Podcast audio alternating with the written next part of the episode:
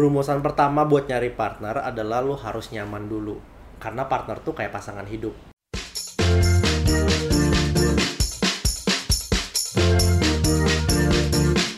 Welcome back to Hot Days, How to Find a Ways with Levilo. Hai guys, welcome back to Hot Days with Levilo. Hari ini eh, gue bukannya kedatangan, tapi gue mendatangi seorang seorang pakar, seorang teman yang luar biasa dari dan dia sekarang udah dikenal banget di dunia F&B. Namanya adalah Bisma Diputra. Halo Yeay! guys, salam kenal semuanya. Oke, kita dulu ketemu tuh gimana ceritanya ya bis ya? Eh, Nostalgia dikit nih sebelum kita masuk ke topik yang agak tahun lebih 2011 ya kayaknya ya. 11 ya? Iya, 11 ya? 2011 yang pas di Bandung gak sih? Enggak, kayaknya kita ketemu pertama Oh, tuh di rumah lu. di Jakarta dulu ya, di rumah gua. ha-ha. Jadi A few months after that kita pergi ke Bandung rame-rame buat kan. baksos Buat kan. baksos, Jadi ya. memang kita dulu terlibat dari kegiatan sosial bareng ya. Yes. Ya sekarang kita udah? Iya udah nggak ada.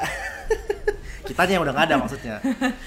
Oke, terus itu berlanjut sampai akhirnya gila cepet ya ternyata udah kayak kita Udah. kenal tuh udah 8 tahunan. Oh iya sekarang 2019 udah Iya 8 tahun anjir ya 8 benar. tahun weh gila gila gila tua banget. Times flies. Enggak sih gue masih muda sih. Oh gitu ya. oh, eh, waktu itu kita masih lebih Kita muda lebih lagi. muda lagi, masih anak-anak Luar biasa. Nah, oke. Hari ini kita akan ngobrol-ngobrol sama Bisma perihal eh, ba- sebenarnya banyak hal, tapi mostly kita akan ngobrol sama Bisma tentang gimana sih caranya memanfaatkan networknya kita atau networknya Bisma ini sebagai yang dia turn atau dia ubah menjadi net worth-nya dia gitu loh. Jadi Bisma ini adalah seseorang yang gue kenal dari lama yang memang gue tahu dia adalah seorang networkers, cie, networkers. Seorang networkers. Tapi bukan MLM networkers ya. Bukan, bukan, bukan asuransi juga. bukan asuransi juga. nah, eh, maksudnya gimana? Gue jadi gue kenal Bisma ini dari dulu itu adalah orang yang sangat gampang bergaul sama orang, orang yang sangat gampang dekat sama orang, yang eh, intinya tuh dia luar biasa lah dalam hal networking lah. Dan lately dari dari perjalanannya dia sejauh ini, gue ngelihat kayak dia tuh bisa turning atau dia bisa mengubah networknya dia itu menjadi net worth-nya dia, menjadi bisnis opportunity-nya buat buat lo, buat teman-teman di sekitar lo, buat orang-orang di sekitar lo juga. Bener gak sih, Bis? Iya, kira-kira gitu sih. Nah, eh, to start, boleh jelasin nggak sekarang secara singkat aja lo lagi sibuk apa aja sih sekarang? Kalau secara singkat, gue lagi sibuk apa? Gue lagi fokus di ngebangun uh, co-living hostel. Hmm. Itu gue ada dua yang gue bangun. Ada satu di Kemang, satu di Ben Hill. Hmm. Nah, kemudian satu lagi gue lagi fokus untuk ngebangun sebuah co-working space yang global license. Jadi sudah ada di 100 kota di dunia. Eh, ini gue bangun di Kuningan. Hmm. Itu berarti dua ya, co-living sama si Co-working. co-working. Kemudian gue fokus sekarang sebagai uh, F&B consultant dan membina komunitas F&B di Jakarta. Wow, luar biasa. Nah, itu kan konsultan. Yang fokus yang satu lagi masih di F&B juga itu ngerunning uh, brand F&B itu kita ada beberapa brand yang bareng sama keluarga, ada juga yang memang gue ngambil sendiri bareng sama istri. Jadi kira-kira sekarang fokusnya lebih banyak di empat sektor ini. Eh, for your information guys, Bisma ini masih under 30 ya. Oh iya gue masih ada 30 ya. Ya soalnya kayaknya lu nyebutin kan banyak banget soalnya nanti oh ya wajar lah Bisma kan Bisma kan udah 40 an Oh, enggak enggak enggak harusnya shave Bisma- dulu ya, ini Iya, cukur dulu ya. biar mudaan Biar lebih, muda, lagi iya. gitu kayak macam 8 tahun lalu kan ya Bisma masih ada terus tapi luar biasa banget keren keren banget yang namanya sampai gila lu ada co-working ada co-living ada beberapa brand F&B terus F&B consultant juga Iya. Jadi currently ada beberapa restoran yang gua consult mereka dari entah mereka mau bikin sistem franchise-nya, entah mereka mau ekspansi, entah mereka mau benerin keadaan keuangan atau marketing atau naikin omset itu ada beberapa. Cuman kan gua nggak bisa sebut brandnya ya. Nah, tadi kan lo nyebut man, eh, lo nyebut soal co-living nih. Mungkin nggak Iya. banyak orang yang udah familiar dengan kata-kata co-living. Boleh jelasin nggak sih secara singkat aja co-living itu apa sih? Co-living itu lu bayanginnya adalah sebuah hostel tapi dipaduin sama ekosistem dan komunitas. Hmm. Jadi kalau yang biasanya hotel pada umumnya kan lu hanya ada MICE buat event orang gathering gitu-gitu. Kalau ini memang setiap minggu kita ada event komunitasnya. Hmm. Jadi entah komunitas sepedahan datang, entah komunitas uh, buat healthy mental itu buat ngobrol, entah komunitas pebisnis, entah komunitas foreign itu dikumpulin. Jadi setiap minggu, setiap weekend itu akan ada acara-acara yang nge-support kegiatan uh, local communities. Tapi bentuknya jadinya kosan. Co-living tuh sekarang ini banyak sebutannya ya. Ada yang Ah. bilang kos kosan harian ada yang bilang hotel ada yang bilang hostel. Co-living itu sebetulnya kalau termsnya gue itu adalah sebuah hostel. Oke berarti sewanya mulai dari harian? Harian. Tapi Dan bisa bulanan juga nggak? Nggak bisa. Oh, jatuhnya oke, long berarti stay. harian. Eh, harian aja. harian. Oke oke oke oke. Nah um, from what I know bis setelah mengenal lu selama 8 tahun ini kalau gue perhatiin kan lu udah keluar masuk dan mencoba berbagai macam bisnis nih sebelum Ya. yang ini nih gitu kan. Nah. Uh, dan sebelum decide yang co-living dan co-working dan F&B ini kan lo udah keluar macam bisnis dan ke- keluar keluar masuk berbagai macam bisnis dan keluar masuk juga berbagai macam kerjaan dulu. Ya. Nggak sih? Nah what happened sih back then? Boleh ceritain secara singkat nggak sih? Kayak apa aja yang lo coba? Terus kenapa lo gagal? Atau what what doesn't what didn't work back Ya. then Jadi semua dimulai dari zaman kuliah sih. Itu exactly pas baru awal-awal kenal lu juga sih ya Jess ya. Uh, dulu berkecimpung di dunia printing. Jadi printing itu termasuk garment, kertas-kertas, plakat, uh, banner. Jadi dulu gua mencari nafkah dari situ waktu kuliah. Uh, nyari proyekan dari kampus-kampus, gua ke Pasar Senen nginep, datang di sana jam 3 subuh, jam 4 subuh. Dari situ merambah ke dunia event organizer sama Jessica juga by the way waktu itu. Kita masuk ada satu mentor Sempat ya, sempat sempat jadi ada aja loh. partner ya kita ya. Tapi kayaknya emang kalau anak kampus tuh kalau nggak masuk IO tuh kayak belum lengkap hidupnya. Kayak dia tuh harus belajar jadi runner dia harus belajar buat jadi MC buat whatever lah ya gitu. Uh, kayaknya kayaknya yang ambis doang kayak gitu. Kayak kayaknya bener sih yang ambil kayak kita doang sih. Nah itu kita IO-ing I think 2 tahun ada nggak sih Jus? Ada kali ya? Ada Nggak- kali ya? ada kali ya? On and off sih Iya seingat sih. gue sih on and off. Dari event yang kecil cuman birthday party sampai ke kita bikin kita ngebantu konser, konser, lah ya. Konser. Gila tuh konser di Maze. di mes yang di mes itu apa sih ya? Mata Elang International Stadium. Itu di Ancol ya? Ancol. Itu- dulu zamannya Maze baru buka baru buka. salah. Uh, berapa puluh ribu lah peserta eh penontonnya gitu kan. Konser itu pernah terus gua pernah punya laundry pernah jalan oke laundrynya terus akhirnya tutup juga Uh, pernah bantuin untuk kos-kosan orang tua gue bantuin handle secukupnya aja tapi kurang berhasil juga karena gue yang nggak fokus. Uh, terus apa lagi ya gue ya? Ada apa lagi? ayam-ayam tuh bukan ya? Oh ayam tuh baru-baru tahun ini kemarin ya? ya ini ini kita bantuin dulu bokap. makelar properti. Dulu pernah makelar Bener properti kan? juga nyariin tanah gedung bangunan gitu-gitu.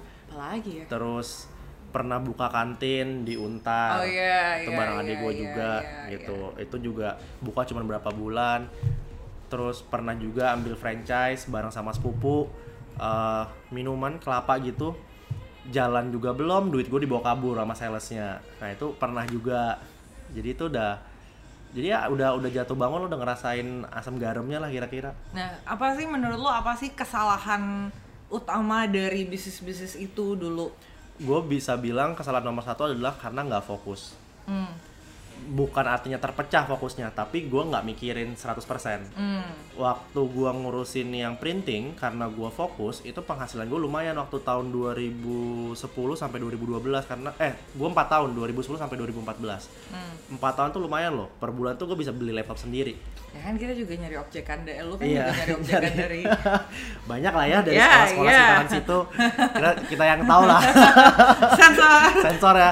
Jadi itu cukup untuk menghidupi gua gitu buat uang jajan buat uang modal buat nongkrong gitu kan di cafe networking sama orang. Itu karena fokus. Selama empat tahun tuh setiap ada kerjaan itu gue kerjain banget. Gue bener-bener perintilannya tuh gue bikin jadi COGS nya murah terus gue bisa jual lebih mahal. Ketika yang laundry waktu gue fokus itu menghasilkan. Hmm. itu bisa dapat 8 sampai 10 juta sebulan bersih. Hmm. begitu gue udah mulai hilang fokus itu gue langsung mulai ditilep sama karyawan gitu. Kayak gue nggak nyadar ketika ternyata pemakaian eh ternyata pemasukan itu sama tapi pemakaian gas bisa bertambah dua kali lipat. Nah gue nggak aware. Kenapa gue nggak aware? Karena gue nggak fokus. Terus yang kantin yang diuntar juga itu nggak fokus. Jadi gue bisa dikibulin lagi sama chef gue. Tiap hari dia ngambilin ayam kita nggak sadar ayamnya diambilin dipotongin sama dia kecil-kecil. Terus yang mana lagi ya? Ya pokoknya intinya gitulah bisnis bisnisnya tuh kalau nggak jalan tuh nomor satu gue karena nggak fokusnya itu jadi di situ gue belajar ternyata kalau ketika lu punya bisnis lu bisa punya banyak nih Hmm. tapi lu harus bisa bagi porsinya harus bisa fokusin Mm-mm. jadi bukan artinya lu punya 5 bisnis berarti 20% 20% enggak tapi satu jam 100% di yang pertama, sejam berikutnya 100% di yang kedua. Jadi lu bagi. Hmm. Nah, ketika lu bisa gituin, ya puji Tuhan jadi bagus. I see, I see. Nah, kalau di bisnis-bisnis lo yang dulu, seberapa besar sih pengaruh network lo yang zaman dulu deh? Dari sebenarnya gini, network itu kan nggak bisa cuman sehari dua hari kan. Betul. Jadi dulu itu gue rajin banget cuy eh, nongkrong. Wah itu tiap hari kan Gila sih gue kalau kalau kalau gue mengingat-ingat masa itu sih. Wah gue nongkrong dari Jakarta eh, Utara ya, dari Pluit, dari Pik, Muara Karang, Cengkareng, dan Mogot, Citra, Palem. mulai, mulai dari tongkrongan yang masih murah masih sampai murah sampai yang akhirnya elit yang ya. elit sampai pergi ke Jakarta Pusat, GI Tamrin, ke Sudirman, akhirnya ke Selatan, Kemang. Wah itu hampir tiap hari. Itu kayaknya weekend kalau nggak pergi tuh kayaknya gue jadi kayak kutu kayak apa sih? Bukan kutu ya kayak kutu buku gitu loh. Hmm, Jadi gue kayak nggak update. Nah ketika gue mulai semua bisnis yang dulu itu itu sebenarnya karena gue banyak networking gue dapat banyak cerita. Simple gue buka laundry karena temen networking gue itu buka laundry dan dia sukses. Mm-mm. dan dia cerita sama gue. Gue spend waktu kayak tiga jam brainstorming akhirnya gue memutuskan oke gue bikin deh. Hmm. bikin kantin juga karena networking juga dapat dengar cerita ini tempat kosong bisa di take over. Ya udah gue take over. Eh, bisnis ke printing juga itu kan sebenarnya karena networking. Banyak organisasi banyak komunitas. Katanya wah mau bikin plakat harganya kok 600.000 ribu. Wah pas gue cari sendiri enggak enggak 600.000 ribu gitu. Ya udah deh gue yang kerjain. Jadi sebenarnya networking itu ngaruhnya menurut gue cukup besar untuk ngehasilin revenue di bisnis yang akan lu kerjain. Hmm. Jadi dari networking itu bukan cuma kadang tuh networking bukan berarti kita dapat duitnya dari orang itu, tapi Yes. Kita dapat opportunity-nya, Dapat opportunity. dapat apa ya info kayaknya. istilahnya ketika lu networking setiap orang yang lu ketemu itu nawarin satu pintu baru Hmm. nah lu mau ketok apa enggak abis lu ketok itu pintu dibuka lu mau masuk apa enggak nah lu milih gitu Habis loh itu tinggal fokusnya. tinggal fokus lu abis udah masuk ke pintu ini lu jalan lurus terus apa lu balik ke belakang lagi mana lagi nih pintu yang mau gua ketok Tapi ngetok pintu doang, masuk dikit terus keluar lagi ya. itu kayak cuman icip-icip doang ya kayak oke ini cuan gak nih gua nih ya hasilnya kayak yang ya kayak pengalaman sebelum lu sebelumnya sebelumnya. karena gue cuman sedikit-sedikit doang nih gitu Oke, terus gimana ceritanya lu bisa masuk ke F&B bisnis? Eh, salah ya, karena lu memang udah di F&B bisnis dari kalau di keluarga bisnis ya? kebetulan emang udah dari keluarga udah ada. Dari dari pokoknya semenjak gua kuliah itu udah mulai disuruh bantuin. Hmm. gue pernah kasir karena ada supermarket keluarga gue pernah jadi kasir di situ. Jadwal jaga gue jam uh, 11 malam sampai jam 4 pagi. Itu yang datang bule semua dan biasanya jam 3 subuh tuh sepi banget udah kayak kuburan tuh uh, supermarketnya. Uh, disuruh jadi accounting pernah cuman berapa bulan which is gue boring banget kayak karena namanya accounting ya guys yang anak-anak accounting tahu kan lu di belakang meja lu nggak boleh keluar ruangan kayak lu tuh harus ngitungin Lu emang salah ambil jurusan kayaknya dulu. Oh ya by the way, gue jurusannya accounting, Accounting. loh by the way. Sesuatu yang sangat tidak meresemblekan diri gue sebetulnya. Jadi salah, salah ambil jurusan at emang. that time gue bantuin accounting, waduh boring setengah mati. Gue pernah jadi supervisor di restoran keluarga dua kali. Gue pernah bantuin di operasional, cuman ternyata itu juga lumayan boring karena ada jam-jam yang sepi kan. Nah itu dari keluarga. Cuman habis itu gue memutuskan untuk keluar dari zona nyaman keluarga. Kemudian gue ngantor Hmm. gitu di situlah baru makin dikulik lah ternyata kecintaan gue terhadap F&B Hmm, I see, I see, I see. Nah, pertama kali masuk kantor yang berhubungan sama F&B itu, boleh disebut gak sih? Atau nggak boleh usah? boleh kalau yang kantor pertama sih nggak apa-apa sih ya Nah, lo tuh berkarir sebagai apa sih gitu? Jadi project project lagi kantoran pertama gue itu adalah sebagai project manager Hmm. jadi ini adalah sebuah perusahaan top 3 untuk bazar market di Surabaya Hmm. tapi kantor pusatnya di Jakarta. Nah itu gue sebagai project manager, gue di expect dengan KPI bahwa gue ngekonsepin mereka punya event untuk marketnya, bazarnya dia, gue bantuin untuk nyari sponsorship. Sebenarnya most of the times lebih ke arah concepting. Karena concepting itu takes time, bisa tiga bulan konsepinin, cari sponsor, cari partner, cari collaboration, eksekusinya cuma tiga hari. Hmm, hmm, Nah itu karena itu bazar market at that time lagi heboh-hebohnya kan. hmm, hmm. Jadi 70 sampai 80% tenannya itu F&B. Nah, dari sini kan gue udah mulai setiap hari kerjanya kan scrolling Instagram, scrolling Google, cari yang mana brand yang seru nih buat dimasukin gitu. Brand mana lagi yang tiba-tiba muncul Nah nih? ini kayak cocok nih kita ajak kolaborasi. Ini brand punya artis kita ajak collab yuk. Kita tawarin uh, barter exposure misalnya. Di situ udah mulai udah mulai intat sama F&B banget tuh. Jadi database-nya lumayan gitu. Itu yang pertama. Hmm, I see, I see, I see. Nah, eh, yang kedua, yang yang terakhir ini boleh disebut gak nama perusahaannya? Enggak juga deh kayaknya. Ah, ya udah, oke. Nah, cuma intinya adalah kalau gue nggak salah, correct me if I'm wrong ya. Iya. Cuma di perusahaan ini, lo tuh mengalami peningkatan secara revenue, secara sorry, secara gaji lah ya kalau kalau Iya. itu, secara gaji atau salary yang luar biasa. Plus network lo di sana juga peningkatannya juga luar biasa. Bener nggak sih? ya, itu Nah, benar. What happened? Apa sih yang lu lu lakukan secara berbeda dibandingkan colleagues lu yang lainnya, dibandingkan teman-teman kerja lu yang lainnya gitu loh? Oke. Jadi perusahaan by the way biar teman-teman nggak bingung kali sama timelinenya bahwa ketika gue lagi building my business itu gue masih sambil kerja by the way 9 to 5 gue masih kerja kantoran Hmm, hmm. tapi di perusahaan yang kedua itu gue kerjanya sebagai eh, masuk sebagai tim sales Jadi agak lebih fleksibel agak lebih waktunya fleksibel ya. karena tim sales itu biasanya KPI lu adalah target dari eh, sales kan revenue-nya gitu Eh, ini sebuah perusahaan online platform terbesar di Indonesia dan sudah ada di eh, 25 negara gitu ini sebenarnya ini clue-nya udah simpel nih Iya, ya, tinggal tebak-tebak bau manggis Iya, ini. gue nggak boleh nyebutin warnanya nih karena yang warnanya kayak ini cuma ada dua. Lanjut. nah, jadi gue masuk sebagai sales manager, kemudian dalam waktu sembi- 10 bulan gue berhasil menjadi uh, area sales manager, which is bisa dibilang satu dari lima orang yang nge-lead the company. Oke. Kira-kira seperti itu, khususnya untuk tim sales. Mm-mm. Nah, apa yang membedakan gue ketika gue di sana kenapa bisa dapat networking besar? Karena gini, prinsipnya mungkin karena gue basicnya udah di F&B dan dapat di perusahaan online platform yang memang fokusnya di F&B juga.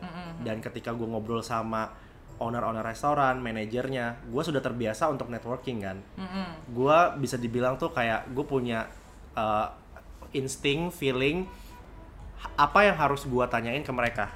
Apa yang harus gue jawab? Apa yang harus gue counter? Kapan gue harus mendengarkan? Kapan gue harus uh, bicara? Tapi most of the times gue lebih banyak bertanya dan mendengarkan. Nah ini yang mungkin bikin orang-orang tuh jadi ngerasa comfort nih sama gue. Karena instead of gue ngeblabbering tentang apa yang gue punya gue memilih untuk Dan preaching tentang dan apa preaching yang lu tentang apa yang gue punya gue lebih prefer untuk lo lagi ada apa nih gitu gue mau dengerin nanti dari situ kalau gue bisa bantu baru gue kasih solusi Mm-mm. nah itu yang mungkin ngebedain gue sama colleagues gue yang lain ya waktu di sana gitu loh Dan dan correct me if I'm wrong lagi. Dan lu nggak cuma jualan, bener? Yes.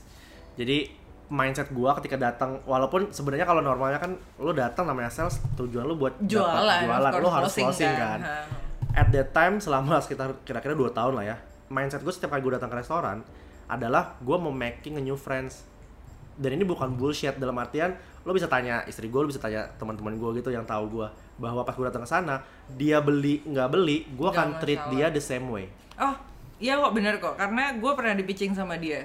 Oh, iya. yang sepupu sepupu gue kan. oh iya iya iya Iya kan? ya baru nikah ya Iya, baru nikah nih recently. recently ya ya jadi ya jadi memang bener ketika walaupun memang waktu itu memang keadaannya adalah gue udah kenal Bisma lama ya Iya. cuma intinya adalah dia datang memang dengan membawa solusi dengan dengan angle membawa solusi yang kayak lu ya kita tetap teman lu mau beli nggak beli pun nggak masalah gitu Hmm. loh gue tetap bantuin apa yang bisa lu bantu apa yang bisa gue bantuin dan waktu itu kalau gue nggak salah dengar dari sepupu gue Bisma sempat ngasih penawaran yang cukup bisa membantu sepupu gue cuma memang karena politik di keluarganya karena Hmm. Iya. kan perusahaan keluarga kan ya jadi belum diambil lah lanjut Nah, jadi pada dasarnya yang gua percaya adalah setiap bisnis itu kan punya kondisi sama situasinya beda-beda. Hmm. Jadi tugas gue memang betul dari kantor jualan. Hmm. Tapi tugas gue sebagai individu dan ketemu sama orang adalah ngasih solusi ketika gue punya. Tapi gue nggak bisa kasih solusi dong kalau gue nggak dengerin dia. Mm-mm. That's why gue selalu 80% dengerin dia dulu. Hmm. Nah, gue bantu dia, masalah dia suka atau enggak belakangan, dia beli atau enggak itu belakangan. Karena most of the times mereka itu akan closing karena ngeliat guanya. betul Faktor pertama ngeliat gue, faktor kedua baru ngeliat produk. Nah, ketika dia orang udah percaya sama gue, mereka akan tahu bahwa oke Mas Bisma ini akan bantuin restoran gue, akan bantuin bisnis gue, karena kelihatan gitu dari cara kita ngobrol tuh kita genuine, kita bener-bener mikirin. dia bilang boleh nggak mas? Harganya jangan sekian. Diturunin setengah. Ya gue bilang boleh setengah tapi implikasinya seperti ini. Jadi gue jelasin gue nggak masalah lu beli setengah doang. Karena gue juga nggak bakal bilang ke kantor kayak sorry ya gue cuma bisa jualan setengah. Enggak karena gue akan terus lakuin hal yang sama ke setiap orang. Jadi dia nggak beli gue pun besok masih chattingan sama gue masih gue telepon masih gue samperin restorannya dan nggak cuma ngomongin kantoran gue kan nanyain gimana pak keadaan restoran lu. Dia ada promo gue nemu di Instagram gue screenshot gue share ke dia ke ownernya. Wih pak lu lagi promo ya? Kok bisa sih bikin promo ini? Jadi dia akan cerita. Nah di situ kan mereka ngelihat oh ternyata Mas Bisma ini pay attention. Walaupun at the same time gue lagi ngehandle ratusan outlet yang lain. Hmm. gue pasti akan sempetin. Oke, Em, boleh di share gak? Biasanya tuh lu masuknya, maksudnya gini. Pertama adalah iya pasti kan first meeting kan, first meeting kan Ya. define everything kan gitu kan. Gimana sih apa apa line pick up line pick up Pick line up tuh line. kayak kayak lagi mau ngerayu ya. Ya pick up pick up line lo itu apa sih ketika ketemu sama mereka sampai akhirnya mereka mau berusaha open ke lu atau atau misalnya emang emang gak instan just prosesnya kayak it takes time dan kayak perlu beberapa kali atau gimana? Oke, ini sedikit life hack kalian buat teman-teman juga nih. Ketika lu lagi mau networking baru pertama kali, supaya lu bisa lebih cepat masuk ke obrolan, Hmm. lu harus cari common interest di antara kalian berdua. Karena gue dari pihak F&B online platform ngomong sama restoran, berarti kan gue harus ngomong something yang di ranahnya industri F&B. Betul. Pertama adalah lu cari gimmick atau eh, nyebutnya apa ya? Gimmick lah ya, atau terms-terms yang ada di F&B doang. Betul. Jadi kalau lu di F&B, lu pasti udah terbiasa dengan dengar namanya COGS, cost of goods sold.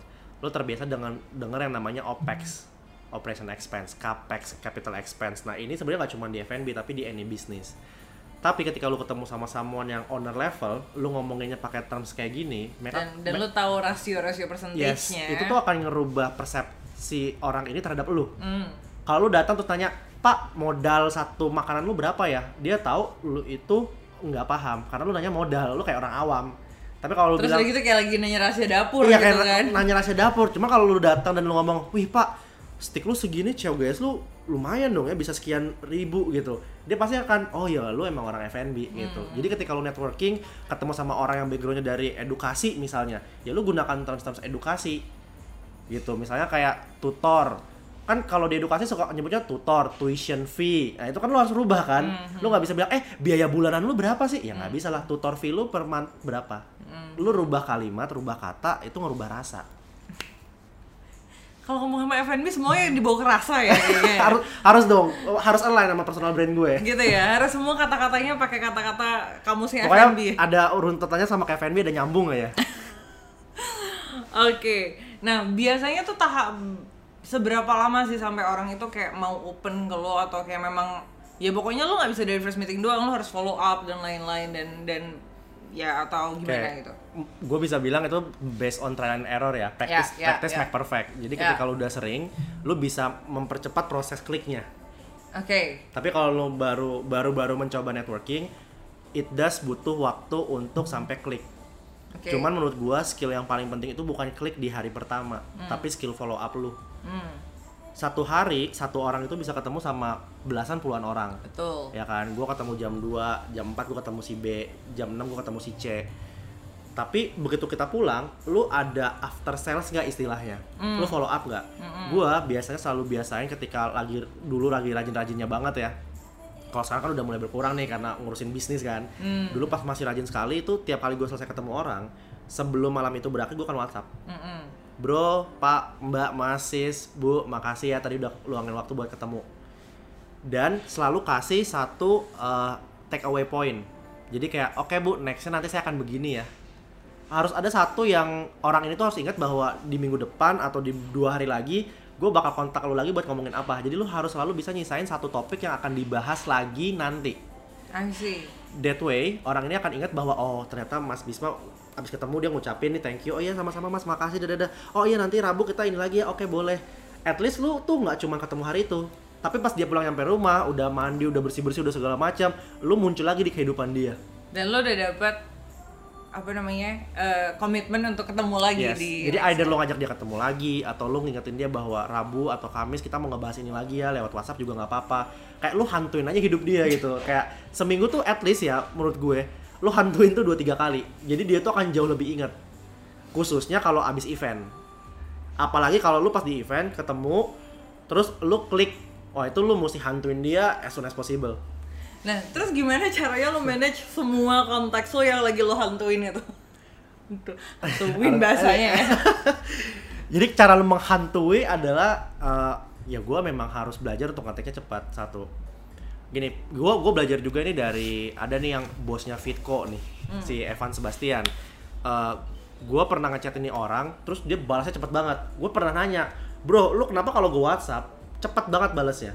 Terus dia bilang iya mas karena gua itu berprinsip orang WhatsApp gua gua harus balas secepat mungkin biar abis. Jadi orang tuh nggak nungguin gue. Nah gue gunakan hal yang sama. Ketika networking itu banyak yang WhatsApp lu langsung balas as soon as possible. Jadi kebiasaan orang tuh ngerasa sok penting. Kayak ntar aja gue balasnya lu belum penting ini penting ini enggak. Oke gue tahu ada yang namanya priority. Nggak apa-apa kita tunggu kayak sehari kecuali memang yang kayak lu numpuk ya WhatsApp lu numpuk kayak 60 WhatsApp gitu terus 70 WhatsApp lu emang nggak bisa ngabisin dalam waktu cepat. Tapi the priority itu langsung lu balas terus.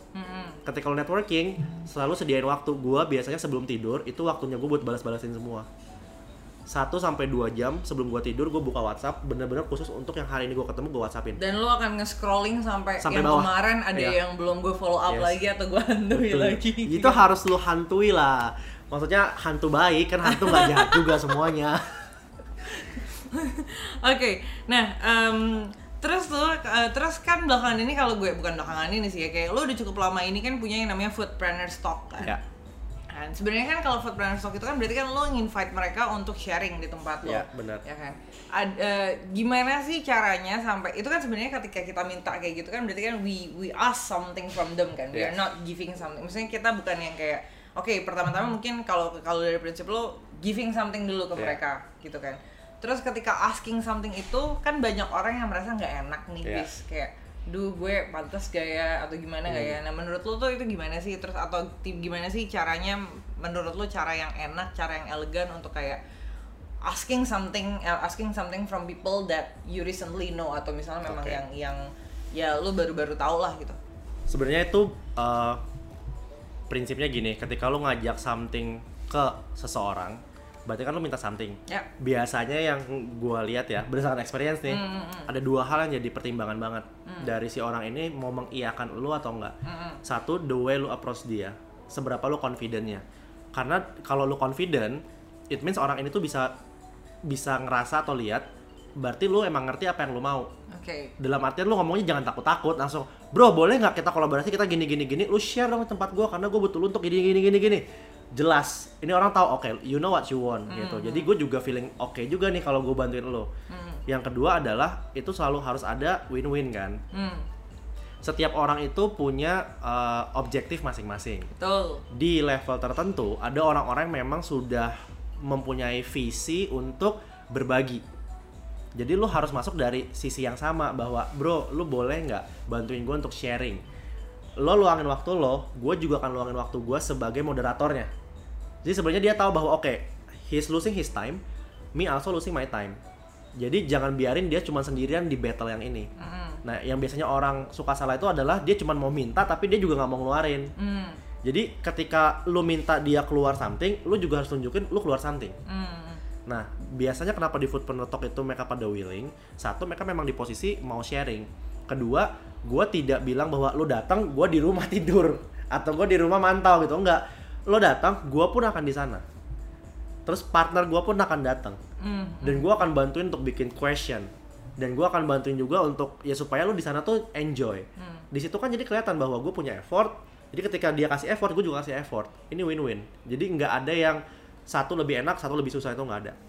Oke, terus dalam hal networking nih bis, pernah nggak sih ada orang yang sampai nolak lo gitu loh kayak udah deh, nggak usah deh gitu kan? Ada, Atau- atau ada. Gimana, gitu. Boleh ceritain dikit gak nolaknya gimana and how do you how, how did you handle that? ini maksudnya pas diajak networking buat kenalan dia nolak atau Kenalan atau... pas lagi misalnya udah kenalan udah first meeting terus di follow up tapi dia nggak balas-balas Oh. lagi Wah, itu banyak. atau ya itu ya karena itu sebagai orang sales jadi uh, penolakan itu adalah uh, air Bagian mandi sehari-hari gitu.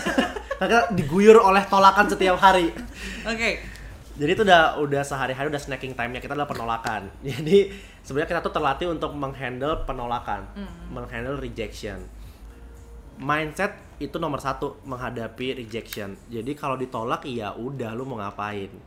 Istilahnya masih banyak ikan di lautan. Jadi orang ini nolak, lu follow up dia nggak balas, lu harus kasih certain time of uh, duration. Jadi lu limitin satu minggu ini kalau ini orang gua chat 4-5 kali nggak balas, next week gua udah mau lupain dia. walaupun walaupun waktu itu lu bukan maksudnya lu udah memang nawarin produk tapi kayak kan kan se- seperti yang lu bilang nih lu follow up juga kan sebenarnya nggak nawarin produk kan Iya. Lu nanyain Sebenarnya nggak cuman buat tentang jualan, gue pas networking ketemu orang yang hubungannya personal gitu kan, ternyata kita share common interest. pasti ada aja yang kayak Pasti gitu ada ya. aja gitu kayak, eh bro ketemu yuk, entah dia sibuk, entah gua sibuk, tapi kalau udah 4-5 kali di chattingin dia nggak responsif atau sangat lama, belum jodoh lah belum jodoh lah ya. Next week itu pasti gue tidak akan menghantui dia. Dalam artian ya udah anggap aja dia lagi sibuk, gua fokus sama yang lain karena nggak mungkin cuma satu orang yang kayak gitu, Hmm. bisa dua tiga orang. Daripada lu fokus sama yang kayak gini, dihantuin nggak ngerespon, mending lu hantuin orang lain gitu kan. Mending lu ngurusin orang lain yang ketika lu WhatsApp dia bales, lu ajak ketemu dia oke, artinya dia punya inisiatif juga, dia punya niat juga. Nah, biasanya kalau ini interesting question. Biasanya kalau ngajak ketemu itu tuh agenda lu tuh ngajak mereka ketemu apa sih atau misalnya kayak apa sih yang membuat mereka sampai akhirnya atau atau pick up lines lu lagi yang paling Iya. sukses untuk ngajak mereka iya. ketemu itu tuh karena agendanya apa gitu. Oke. Karena kan banyak orang yang kayak Duh, gue bingung mau ngajak ketemu mau ngapain gitu kan talk over coffee gitu kan tapi talk over coffee talking apa gitu kan Nah ini gue akan kasih sedikit share dua pengalaman karena sudah berbeda nih. Dulu ketika gue masih rajin-rajinnya networking, gue memang tujuan untuk ketemu adalah cuman talk over coffee. Dan gue harus ketika gue pertama kali ketemu sama dia nih, sebelum kita coffee talk, itu gue harus bisa kasih rasa ke dia bahwa gue nih orang yang sangat uh, enak buat ajak diskusi. Jadi kita bisa ngobrolin banyak hal. Di situ lu tuh udah harus mention, makanya pas lu pulang, lu WhatsApp dia lagi, lu harus udah bilang, eh bro, minggu depan kita ketemu yuk, kasih satu topik. Kita bisa nggak pas ketemu kita bahas ini? Minimal tuh kasih satu topik. Jadi biar kita tuh nggak buta. Ini kan bukan kencan buta cuy. Masa datang kayak, eh kita mau ngomongin apa ya hari ini? Ngopi aja yuk. Iya sambil ngopi. Kalau ada topik baru ngobrol kan nggak mungkin Hai, nggak jelas dulu gue hanya berpatokan pada satu topik tapi the last two years ini setiap gue mau ketemu orang sebisa mungkin gue tanya boleh tau nggak agenda lu apa ketika dia udah ngomong agendanya biasanya ada tuh yang suka sosok misterius Ya nanti udahlah, aja aja agendanya lah." pasti bagus kita ini kita itu jujur gue khawatir kalau nggak MLM asuransi. Pasti gue langsung mikir kayak lu MLM mana nih? Lu asuransi mana nih? Untung kalau gue ngajak ketemu gue langsung ya, bias gue butuh buat ini yuk. jadi sebenarnya jangan jangan takut buat lu straight to the point ngomongin agenda lu apa. Itu yang bikin orang jadi mau ketemu sebetulnya. Hmm, hmm. agenda gua mau ngomongin satu dua tiga. Even lu mau minta tolong sama dia pun lu harus tahu kan, Yes. lu harus tahu kan. kayak gua mau ngajak minta tolong dong buat komunitas gua. Oh boleh tahu nggak ngajak minta tolong apa? Gua pengen minta tolong lu jadi speaker nanti orang yang lu ajak akan bikin decision. Yang lu minta ini untuk ketemuan bisa nggak ya gue selesaiin lewat WhatsApp call lewat teleponan aja atau lewat WhatsApp doang lewat chattingan. Kalau menurut dia oke bisa. Kita pasti akan bilang kok. Jadi gua akan bilang bisa nggak ini kita bahasnya over WhatsApp aja? Atau kita fit call yuk gitu supaya kita nggak usah ketemuan. And no hard feeling on no that. hard feeling kan. karena gini ketika ketemuan lu ngeluangin waktu minimal 2 jam Betul. jalan, traffic, pesen makan, bayar makannya. Jadi keluar duit double. Bensin, parkir, makan tiga malah. Buang waktu 2 jam. Sedangkan satu hari kan terbatas. Kita cuma punya waktu mungkin 12 jam lah buat meeting dari pagi sampai malam. Nah, itu itu lu mesti biasain ketika lu ngajak ketemuan, eh bro kita ngobrol yuk, gue pengen ajak lu buat A, B sama C gitu. Nah, tapi berarti lo tuh memposisikan diri lo itu harus setara sama mereka atau gimana? Karena kan misi gini, banyak orang yang pakai pick up lines itu dengan kayak, eh bro, gue mau belajar nih dari lo gitu kan. Tapi ketika ketika lo ngomong belajar dari lo kan lo memput mereka itu lebih expert dari lo dan lo nggak setara sama mereka kan gitu kan. So so what is what is your way? Kalau menurut gue ini bukan tentang kesetaraan. Menurut gue ini tentang interest yang mau dibagi. Oke. Jadi ketika lo ngajakin dia ketemu, walaupun gue masih lo bilang sama beberapa orang kayak, bro boleh nggak kita ketemu? Gue butuh belajar tentang ini sama ini karena gue uh, sulit menghadapi ini. Nah, kenapa gue harus nyebutin alasan gue minta ketemu sama dia dan gue lagi ada apa? Jadi dia tahu bahwa oh iya, gue gua nggak punya masalah itu, tapi gue bisa ngajarin Bisma tentang itu. Hmm, hmm, hmm. Interestnya sama. Dan orang suka berbagi hal itu Yes. gitu kan. Jadi orang itu cenderung untuk enjoying ketika mereka tuh tahu gue bisa jadi berkat buat orang lain atau gue bisa jadi impact buat orang lain. Nah that's why lu jangan malu buat share kayak bro gue boleh nggak ketemu konsultasi bisnis? Karena gue ngerasa bisnis gue sekarang lagi stuck dan gue butuh pencerahan. Hmm, jadi kan kayak sebenarnya lu mau bilang bahwa lu tuh lebih hebat dari gue betul. Tapi lu memposisikan bahwa gue yang lagi butuh bantuan lu. Betul. Di posisi dia dia akan ngerasa gila gue gue sampai dianggap kayak gitu ya sama ini orang. Dan pasti akan dibela-belain. Dia jadi interestnya sama kan? Yang satu pengen belajar yang satu pengen ngajarin. Nah jadi nggak masalah tentang lu nganggap siapa yang lebih hebat atau siapa yang lebih tinggi tuh nggak ke sana sebenarnya. Oke. Intinya adalah sharing interest dan ya harus ada sesuatu yang memang Yes. menarik buat mereka juga kan. sebenarnya bisa dicoba loh buat teman-teman gitu kan pas lagi mau networking pick up line saya bilang aja bro boleh nggak ketemu agendanya satu sama dua karena gue ngerasa lu tuh bisa ini sama itu nah tinggal tergantung prioritasnya itu orang dia sesibuk apa dia bisa ngeluangin waktu dan lu juga jangan jangan terlalu menghantui dia sering-sering lah gitu Tadi batasnya berapa? 4 sampai 5 kali dalam tidak di, Oh, nggak dibalas kalau nggak dibalas itu 4 sampai 5 kali nggak dibales, Iya, tapi lu seminggu 2 sampai 3 dua sampai kali tiga kali lu menghantui. hantui. Ya itu kalau lu emang lagi ngerasa lu pengen banget nih ketemu gitu. Hmm, dan lu pengen banget kenal lebih lanjut Iya, sama dia. betul. Oke, terus tuh perlu gak sih bis menurut lo kan gini kan ada yang yang sampai networkingnya tuh kayak oh ya udahlah gue ikutin ke mana aja lo ada activity apa lo gue Iya. ikutin gitu lo sampai yang yang kadang-kadang nggak jelas misalnya ada yang cuma memang cuma hahaha hihi doang gitu kan Iya. atau yang memang ya cuma socialize gitu loh seberapa efektif sih cara-cara seperti itu menurut lo atau memang lebih akan lebih deep kalau misalnya memang share common interest yang sama gitu. Oke, buat lu networking dari gue adalah ketika lu networking pun lu harus punya goals, punya objektif di kepala lu. Lu memang hari itu untuk menambah teman tanpa ada embel-embel project atau bisnis atau memang lu pengen cari teman tapi lu pengen lihat harus diupayain ada nggak yang bisa dijalanin bareng. Karena ini gue pernah dapat tamparan keras dulu dari teman gue si penari eksis Jakarta, lu masih tahu lah. Oke. Temen Jessica juga by the way. Jadi gue pernah nongkrong sama dia di uh, I think Union PIM. Uh, terus dia bilang, uh, masnya katanya, masnya networking mulu. Pas networking ngasilin duit nggak? Balik modal nggak pas networking sebulan? Dia bilang, lu ketemu misalnya sama 30 orang nih dalam sebulan. Dari 30 orang itu berapa yang convert jadi cuan? Dia bilang, masa jangan rugi dong? Wah, di situ gue ketampar banget tuh Jess. Iya juga ya gitu. Setelah gue tarik, gue lihat lagi, gila bulan-bulan kemarin gue ketemu si A, si B, si C. Soalnya memang bener kan, saya ingat gue, saya ingat gue. Ada masa-masanya di mana yang itu waktu itu kita udah udah kayak udah nggak gitu, udah nggak dekat, nggak maksudnya Iya. nggak sering ketemu karena udah Lagi nggak ada project bareng, masing-masing lah, lagi iya. occupied masing-masing.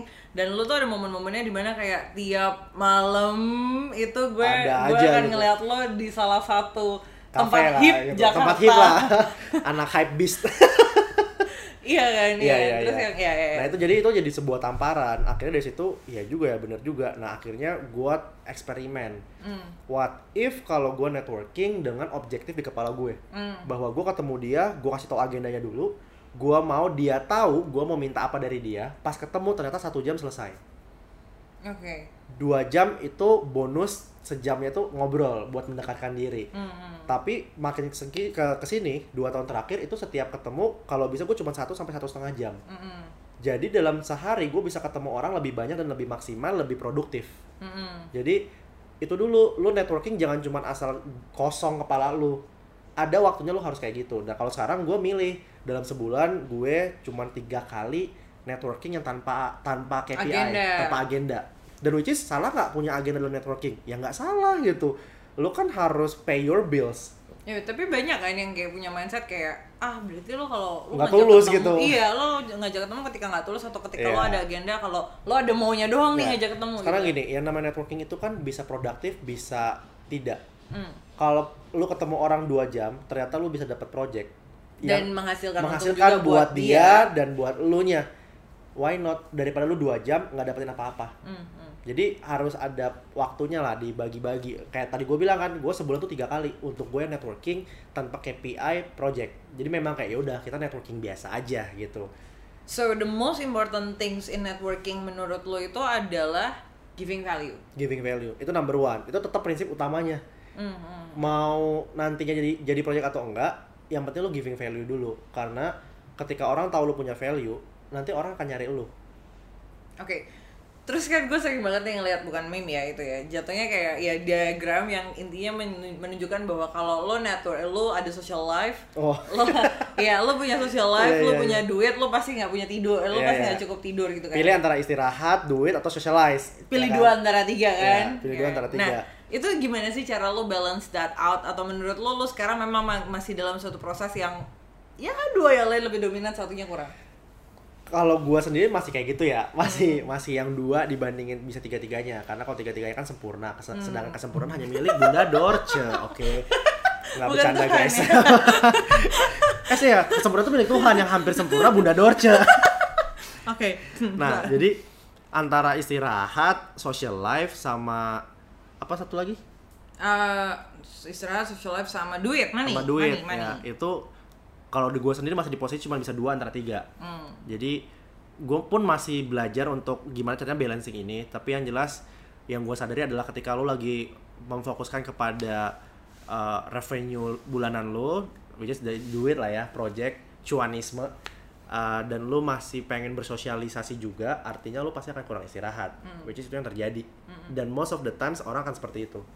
Jadi nggak bisa sih menurut gue lo lo menangin duit lo menangin social life at the same time lo tidurnya puas yang harusnya tadinya lo tidur 8 jam mungkin lo harus cuman tidur 4 jam tapi kualitasnya berubah nah itu kualitasnya ngerubahnya gimana itu udah beda omongan lagi Hmm, tapi lo ada lo ada kayak komitmen gitu gak sih kayak I just wanna do it for misalnya first five years atau first something gitu. oh iya itu penting itu emang disepakatnya antara gue sama istri gue juga jadi the Hmm, Karena first kan itu kan ngaruh ke Yes, relationship sama ngaruh. family juga kan. Jadi ya. kita dari awal kita married pun kita udah bilang bahwa kita set sekian tahun ini, ini waktunya kita hustling.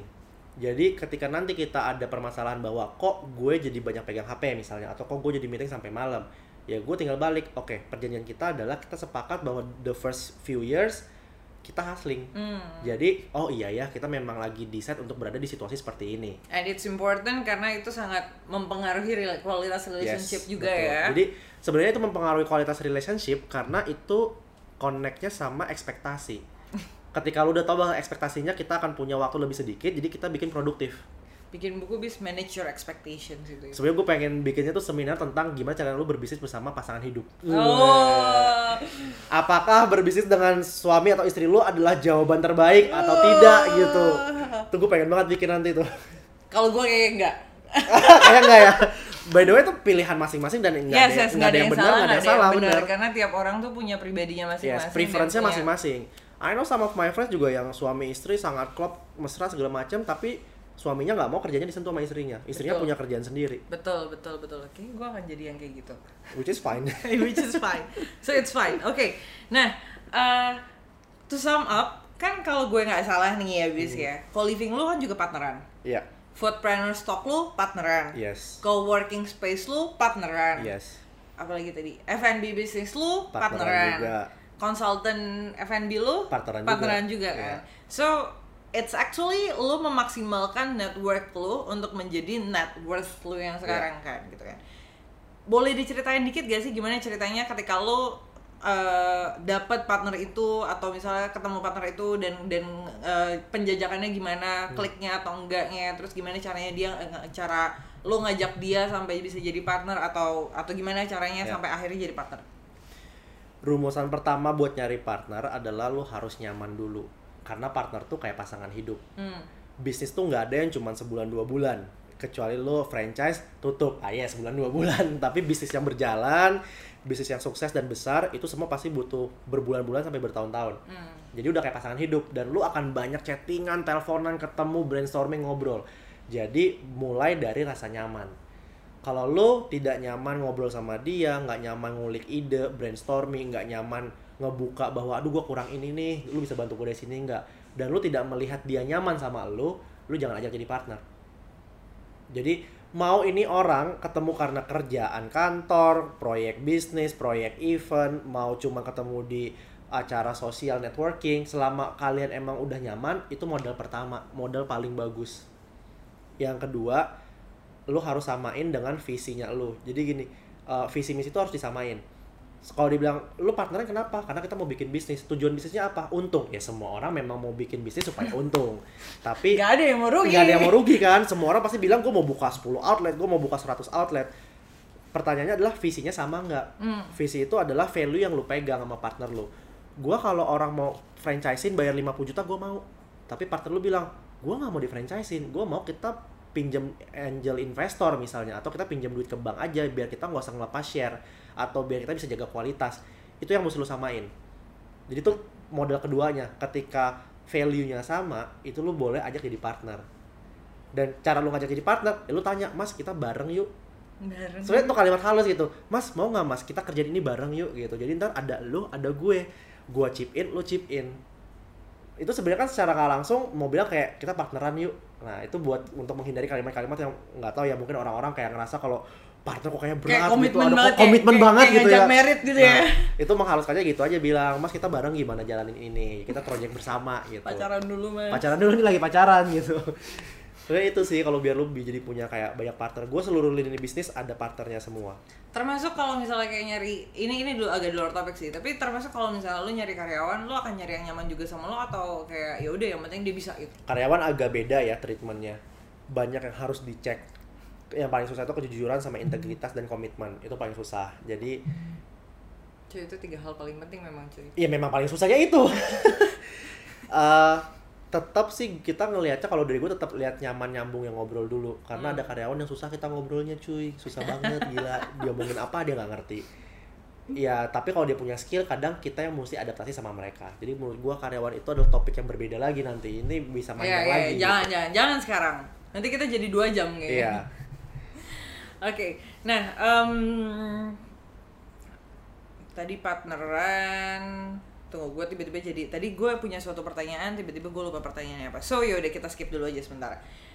If you can tell something to 18 years old you, Ya. tunggu 18 years old tuh kita udah tahu 18 belum ya? Belum old. ya berarti ya? belum belum belum itu 2011 baru tuh baru lu- pindah ke Jakarta ya, gue 8 ya, ya, ya. eh bener 18 Ya, baru pindah ke 18 Jakarta years old you gitu kan what would it be gitu loh apa yang akan lo sampaikan ke uh, lo ketika lo waktu umur 18 gue akan menyampaikan pada dia bahwa do what you wanna do and just do what you are doing. Karena menurut gue kalau at that time gue merubah apa yang gue lakuin mungkin gue nggak di posisi gue yang sekarang. Hmm. Uh, banyak failure di masa lalu banyak kegagalan gue banyak yang gue belajar dan itu karena dulu gue punya uh, decision yang salah.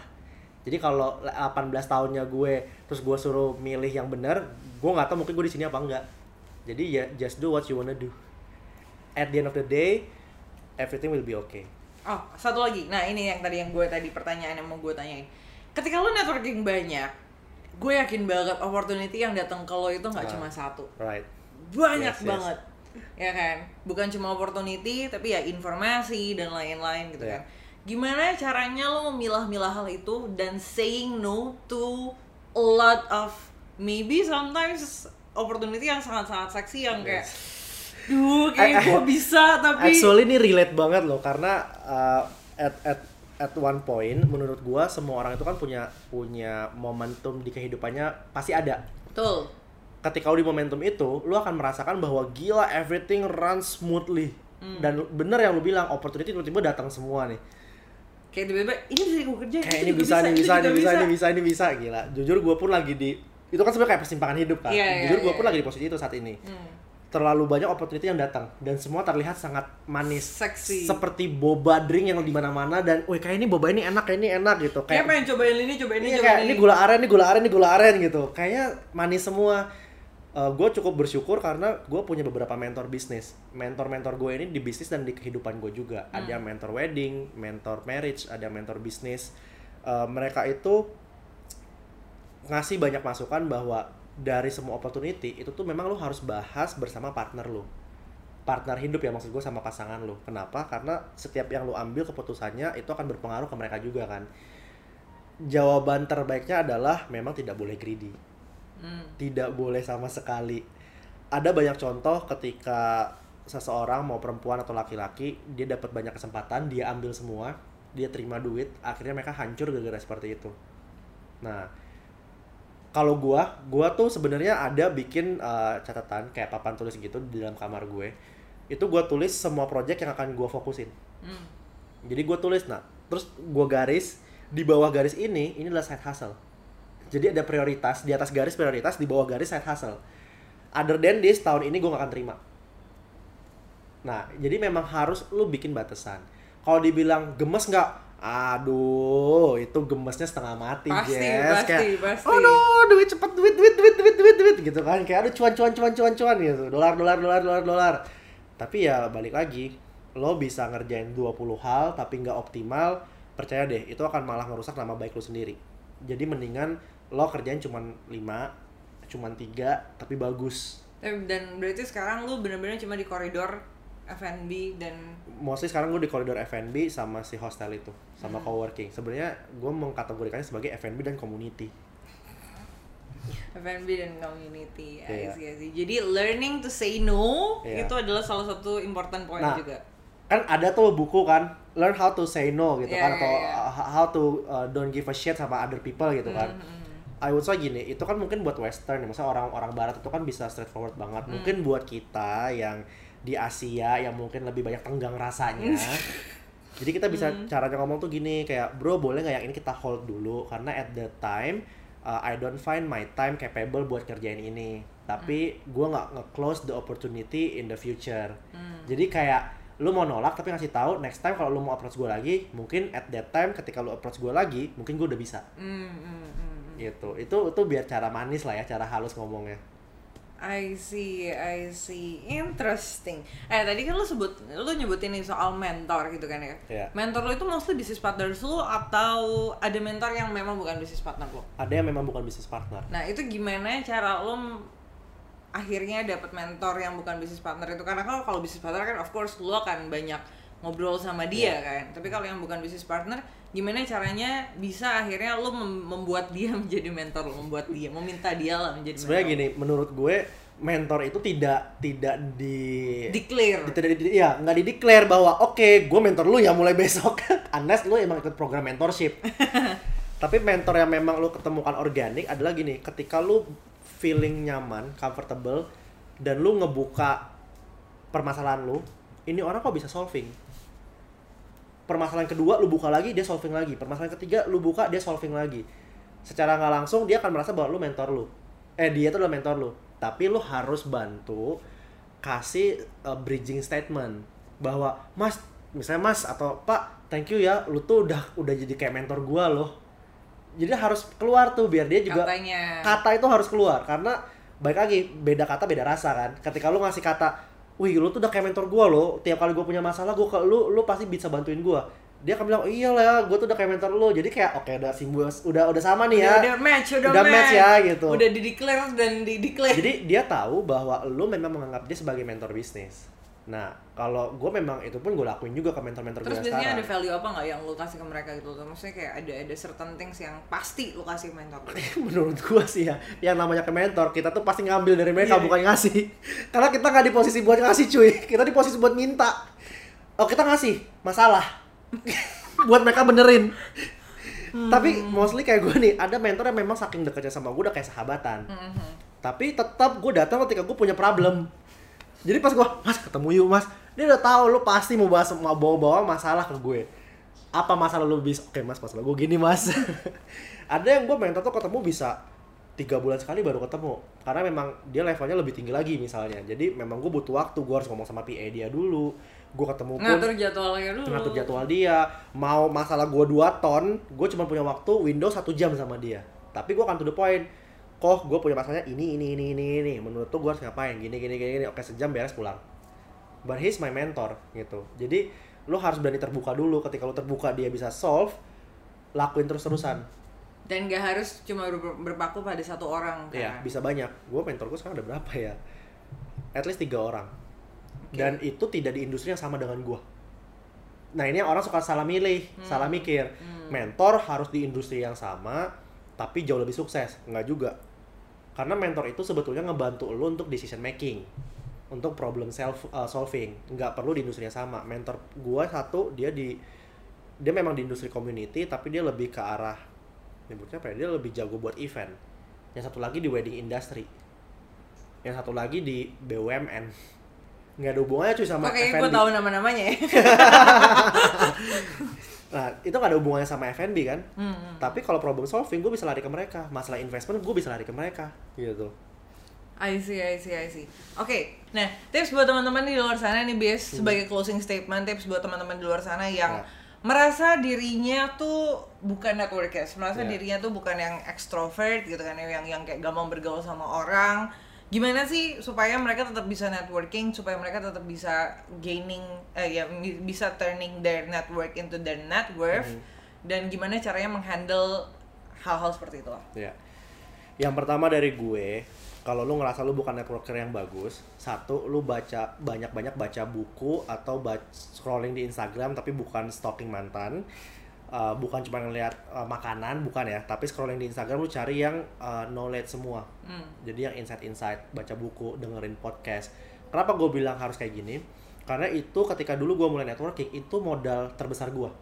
Gue banyak baca, gue banyak scrolling Instagram, cari informasi-informasi.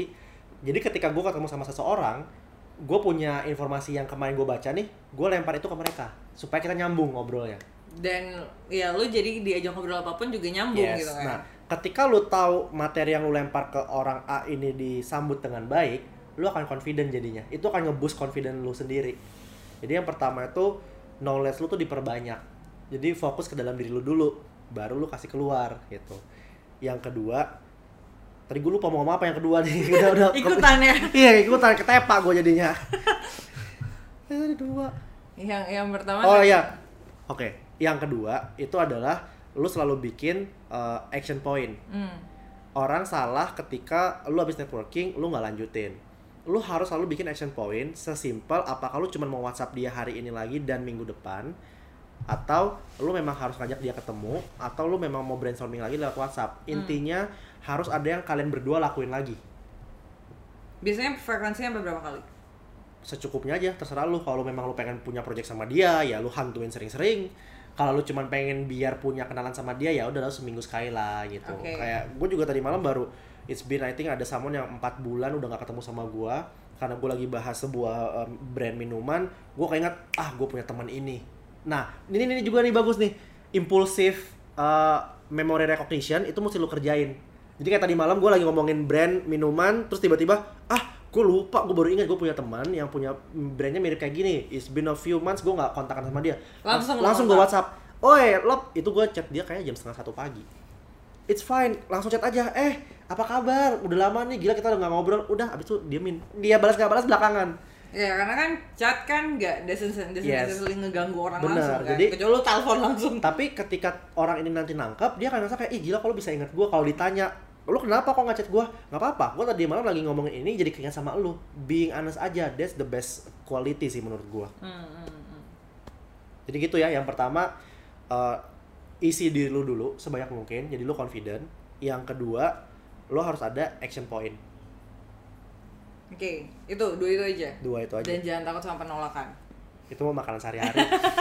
Ya kan karena kan banyak orang yang takut Ya, ditolak kan. ditolak itu wajar Oke oke, I see. Thank you, thanks a lot Bisma. It's been a very great session with you. Uh, I hope ya banyak orang yang bakal banyak terinspirasi dari hasil obrolan kita yang Semoga. cukup Amin. panjang ini hari ini. Thank you for Ya, having me. Ya, buat teman-teman, buat teman-teman yang mau nge-follow Bisma, silahkan follow Instagramnya atau pengen lihat tampangnya Bisma tuh kayak apa sih buat teman-teman yang di podcast kan nggak nggak ngeliat Oh iya, tampangnya Bisma ngeliat apa ya. gitu kan. Bisa follow Bisma di at Bisma Adi Putra, jadi A-nya double. Jadi B I S M A A D I P U T R A. Betul. Oke, nah Bisma juga baru bukan baru sih, udah berapa bulan ini em, apa namanya ngebuka satu tahu kriuk itu Oh, iya, patut iya, iya, dicoba iya, iya. guys, patut dicoba. Gua sedikit promosi ya, itu kita adalah outlet tercepat yang break even point by the way. Jadi, dibandingin puluhan outlet lainnya Nggak perlu cantik-cantik atletnya Nggak perlu ya, cantik-cantik. yang penting cuan. yang penting cuan Oke, uh, I think that's it. Thanks a Ya, lot Bisma atas thank you. waktunya. I'll see you guys on the next episode. Bye bye.